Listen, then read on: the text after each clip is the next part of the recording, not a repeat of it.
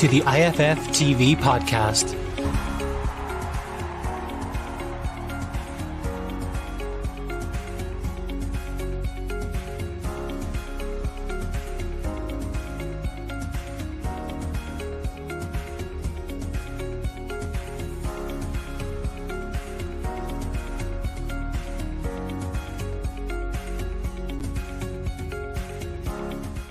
Hayden, how are you over in Spain? It looks very nice there on your balcony.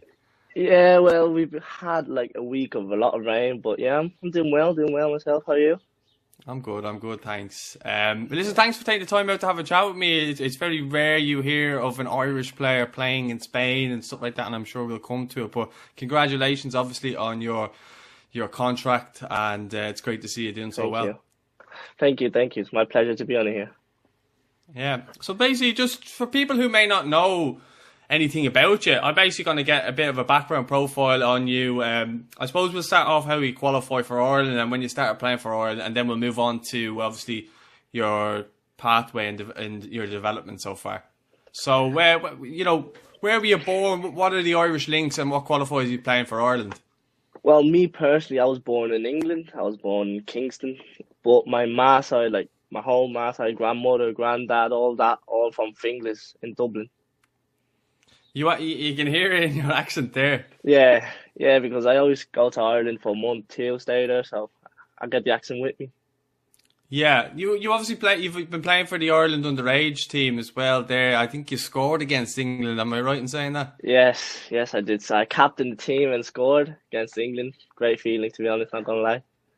Yeah. So I'm sure fans listen to that would be music to their ears. But uh, just just in regards, obviously that team because it, it's uh, Jason O'Donoghue's your, was your coach, I suppose. Or uh, you've moved up the ages now. Probably he's not your coach anymore. Yeah. But very No. exciting team coming through there at the moment.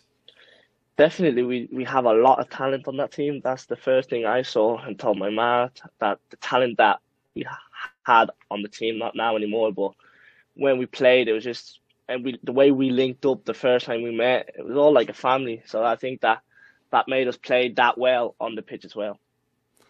Yeah, I think I think that's the thing.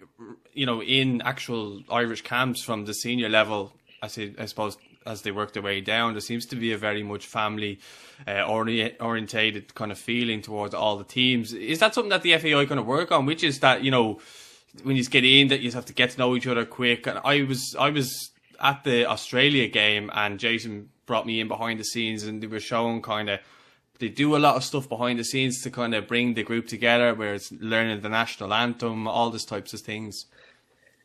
Yes, I remember in our first tournament, the first time we met, it was in the camp, but like the first actual tournament was in Mayo. The first thing Jason did to us was bring us all into a room and we all had to say what our name were, everything.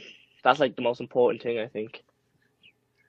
Yeah, just for yourself, because and I know Jason was doing that as well. He was bringing in players, I think, from America as well. I think a lot Yeah. played f- from America in that Australia game. Um, but he seems to be bringing in players from all over to kind of give them the Irish feel, and as I said, with the national anthem, and give them that kind of sense of identity within Irish football as well. So, just with, with your own case coming, because you'd be flying in from Spain, I imagine, when you're Yeah. coming into camp and stuff like. So, what's that like when you're coming from Spain? Because again, I, I kind of go, it's, it's a bit out of the norm right now. But then again, if you're kind of looking at the way Brexit's gone and stuff like that, you probably start seeing it more often now. But you're kind of a unique case at the moment. Yeah, it's it's it's good, I guess. Uh, whenever I play football and I have a league match or something, and then I have but I have to go to Ireland, for example, last year, it's like it's actually a good feeling because like I go back to my home country, I go back to where all my family is.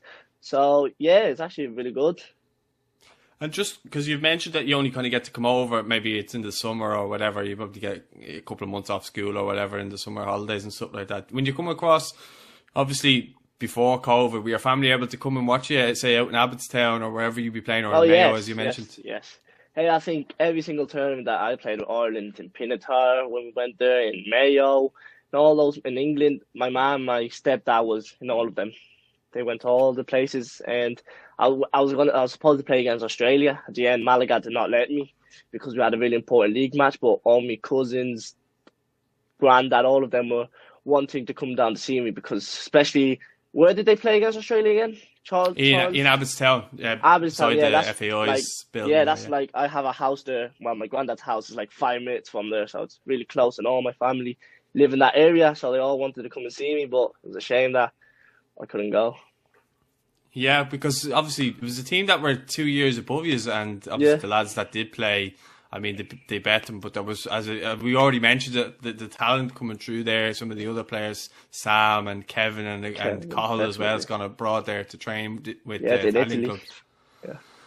So you have a, a really good bunch coming through there. Obviously, we're hoping that all these will progress in the future. But just tell me from your own pathway, because you know you mentioned Malaga there. We've spoken about Villarreal. So talk me through your kind of journey from your well, I, I'm going to say early age because you're still quite young. I, I imagine you're only Yeah. 16 or 17 still. 16, 16. 16. So you still have a, a long way to go either way. But just from from your kind of early days, again, Malaga, a huge club in Spain, and Villarreal. So I'll let you talk me through. Uh, I was born in England, so I was I only stayed in England for three months. So literally, when I was three months old, I moved to Spain. I moved to Tarifa. Don't probably won't know where it is, but it's it's down down at the south of Spain. It's in Cadiz. So yeah, I moved to Tarifa there. Stayed there for like four years, maybe. Nah, three years. Then I moved down to Estepona. That's where I act, I live right now. Well, I live here, but my parents live there in Estepona. And I played for me home club, uh, Esteponense it's called. I played there for like four years and five, no, five years I think. But in those five years, like my last two years, Malaga, I played all the tournaments with them. I went training with them Mondays and Wednesdays. I played, I played a tournament. I went to Germany with them. Came top goal scorer there. Not signed or anything. Still at my hometown club, just doing trials and stuff. So, so I was going to sign with them. I think when I was like eight, I think or nine. But I had I burst my appendix, so that so they said they'll just wait a few more years. So I think like two years later, my last year of seven-a-side football, I signed with Malaga. First year, I'm not even going to lie to you, did not play at all. I was, I don't know, maybe my confidence wasn't the best or anything, but I just did not play. First year of 11-a-side, I played a bit, not that much. I did play maybe half the season starting lineup, but then he just didn't believe in me. I don't know what, what happened, but but then my next year of 11 aside, that was my best year. I I came top goal scorer of the league. I scored like 27 goals and I don't know how many matches we won the league. And after that is when I say everything exploded. Uh, after that, I got interest from different teams and we talked to them and all, but at the end, Malaga believed in me. So they gave me a, a nice contract that I signed three years. So I was my plan was to stay in Malaga, try to come first team, but then my last year it was uh, how to explain this. Uh, Malaga is Malaga, but they have a different team, so they can compete in the same league. So I was with a different team. It was still Malaga, but it's called a different name. And we was competing against a year older, like Betis a year older, Sevilla, all those top clubs in Spain, just a year older to get experience. And then COVID happened. Uh, I when it was in quarantine for like three months, nothing came up. But when when we left, I met with my agent, and well, he just told me that they were interested in me. At the beginning, I thought about it, but like now I'm here, I'm happy. But at the end of the day, I realized that here, I think it's a better place. They believe more in the youth. They believe in they believed in me. They told me so. Yeah, that's basically my path of how I how I came here. So just, just a couple of things I, I picked up on listening to you there. Like you spoke and you speak very well. You speak very you, you're very confidently for a young lad as well. So I just think the setbacks that you suffered, do you feel like they've made you stronger? Like you said, I think uh, your manager didn't believe in you and stuff like that. So maybe you're kind of I don't know. Maybe your parents helped you with that in terms of how having Yeah. to deal with that and you know progress in the next year. Then Definitely. Uh, my first year of 11 aside, I think after like 10 league games or 11, I told my parents, I told my agent that I wanted to leave. Because at, the, at that time, I was like, I don't know, 13 years old. And I thought, I'm not going to play now, I'm not going to play when I'm older. I'm not going to make it. That, that was my mindset at that moment. But my, my dad, my mom, we all sat down one day and we just talked that I just had to keep going. I'm not good. They said they respect my choice, but they think it would be a bad choice at that time. And at the end, they convinced me not to stay, but like to keep believing in myself. And I think the ne- the year after that was when I exploded. That was thank them to be honest, because I was in a bad moment, not depression or anything like that, but bad moment in football. I was not playing. I felt like I was better than most of them, and I, I should be starting lineup, should be known. But so yeah, so after that year, when I started playing, I realized the potential that I had and that I can go way further than I'm actually am. So yeah.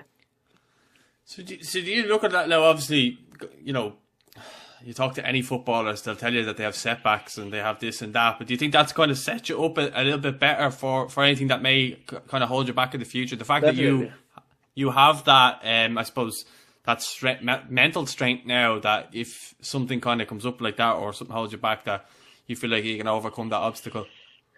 Definitely, because uh, for example, where I'm where I'm at now, if I if I had a setback like two years ago, and now I'm here doing good, for example, in two years, if I have another setback, my mindset is stronger and I know not to just give up straight away, to actually give it time and give it all that. I think having a setback is important because it makes you realize that stuff can go wrong, but at the end of the day, stuff will, will come your way. You just need to have patience. I think that's the most important thing in football. Patience. You just, just patience. That's it. I think what a lot of people, and uh, I know Darren Randolph actually commented on the on the post yesterday, uh, wishing you well. Um, and he's he's very much one of these people who had a lot of setbacks in football. He always says, you know, don't ever get too high, don't ever get too low. Try and kind of find that med- that medium, I suppose, in between. Definitely, yeah.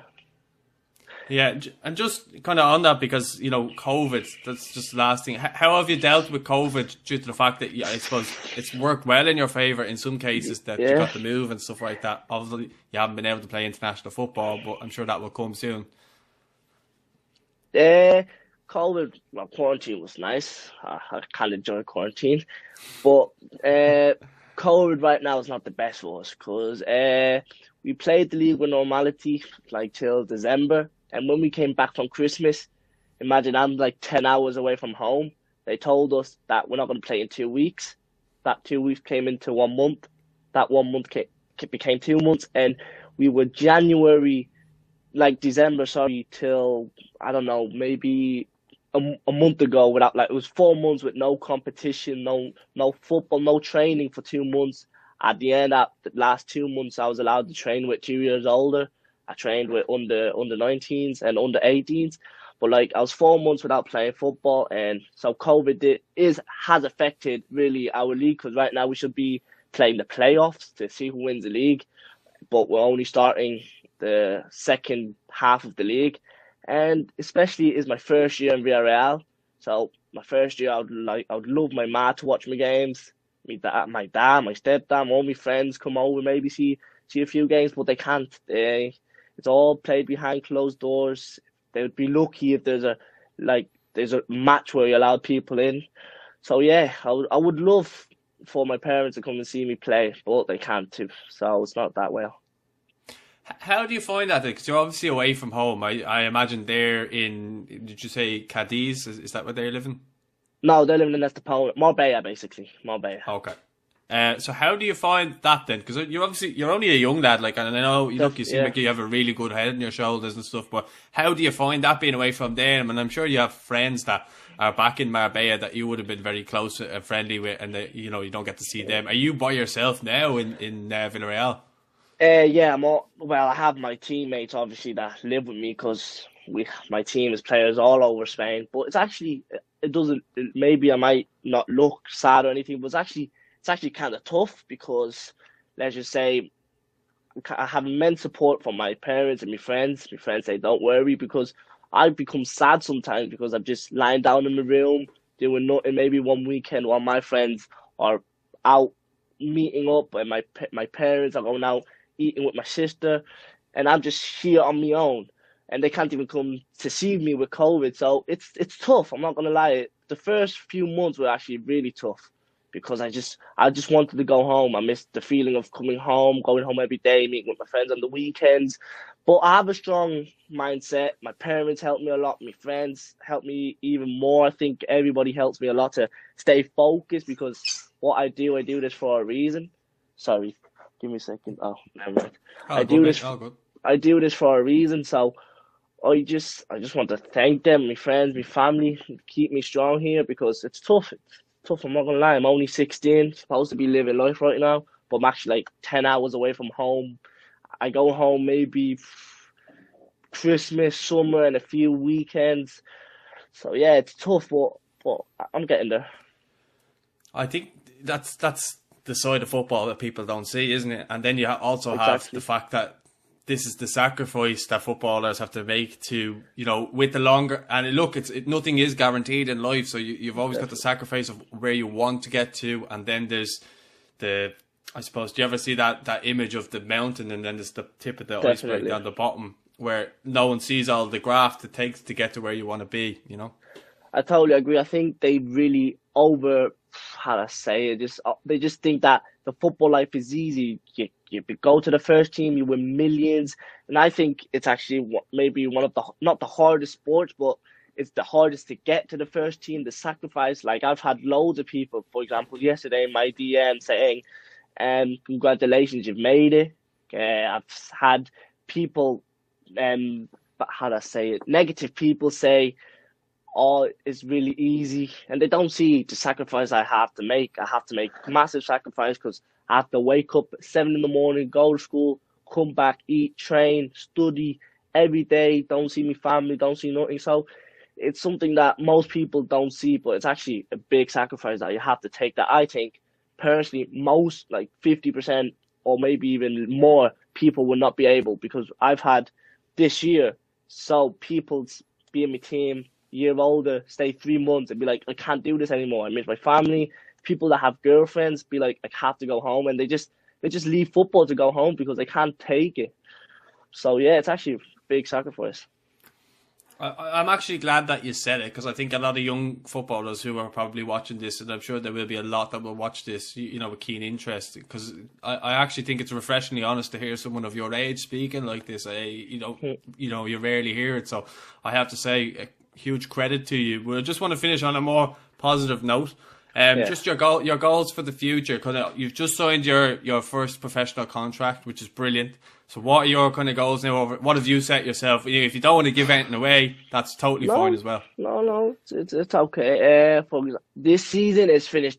Uh, like for this season, at the end, I want to finish top goal scorer of the league. Right now, I'm at the top.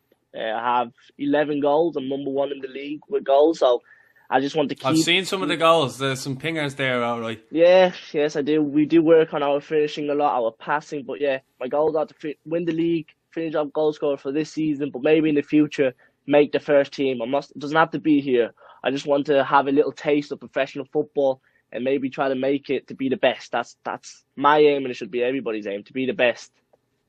That's that's brilliant. Listen, I- I'm going to finish it on that note, Kane. It's been an absolute pleasure kind of getting to know you and you know hearing your mindset on things. So, listen, thanks for taking the time out to have a chat. It's been brilliant. Thank you, Paul. Appreciate it. The IFF TV podcast, presented by Paul Nealon. Like, rate, and subscribe.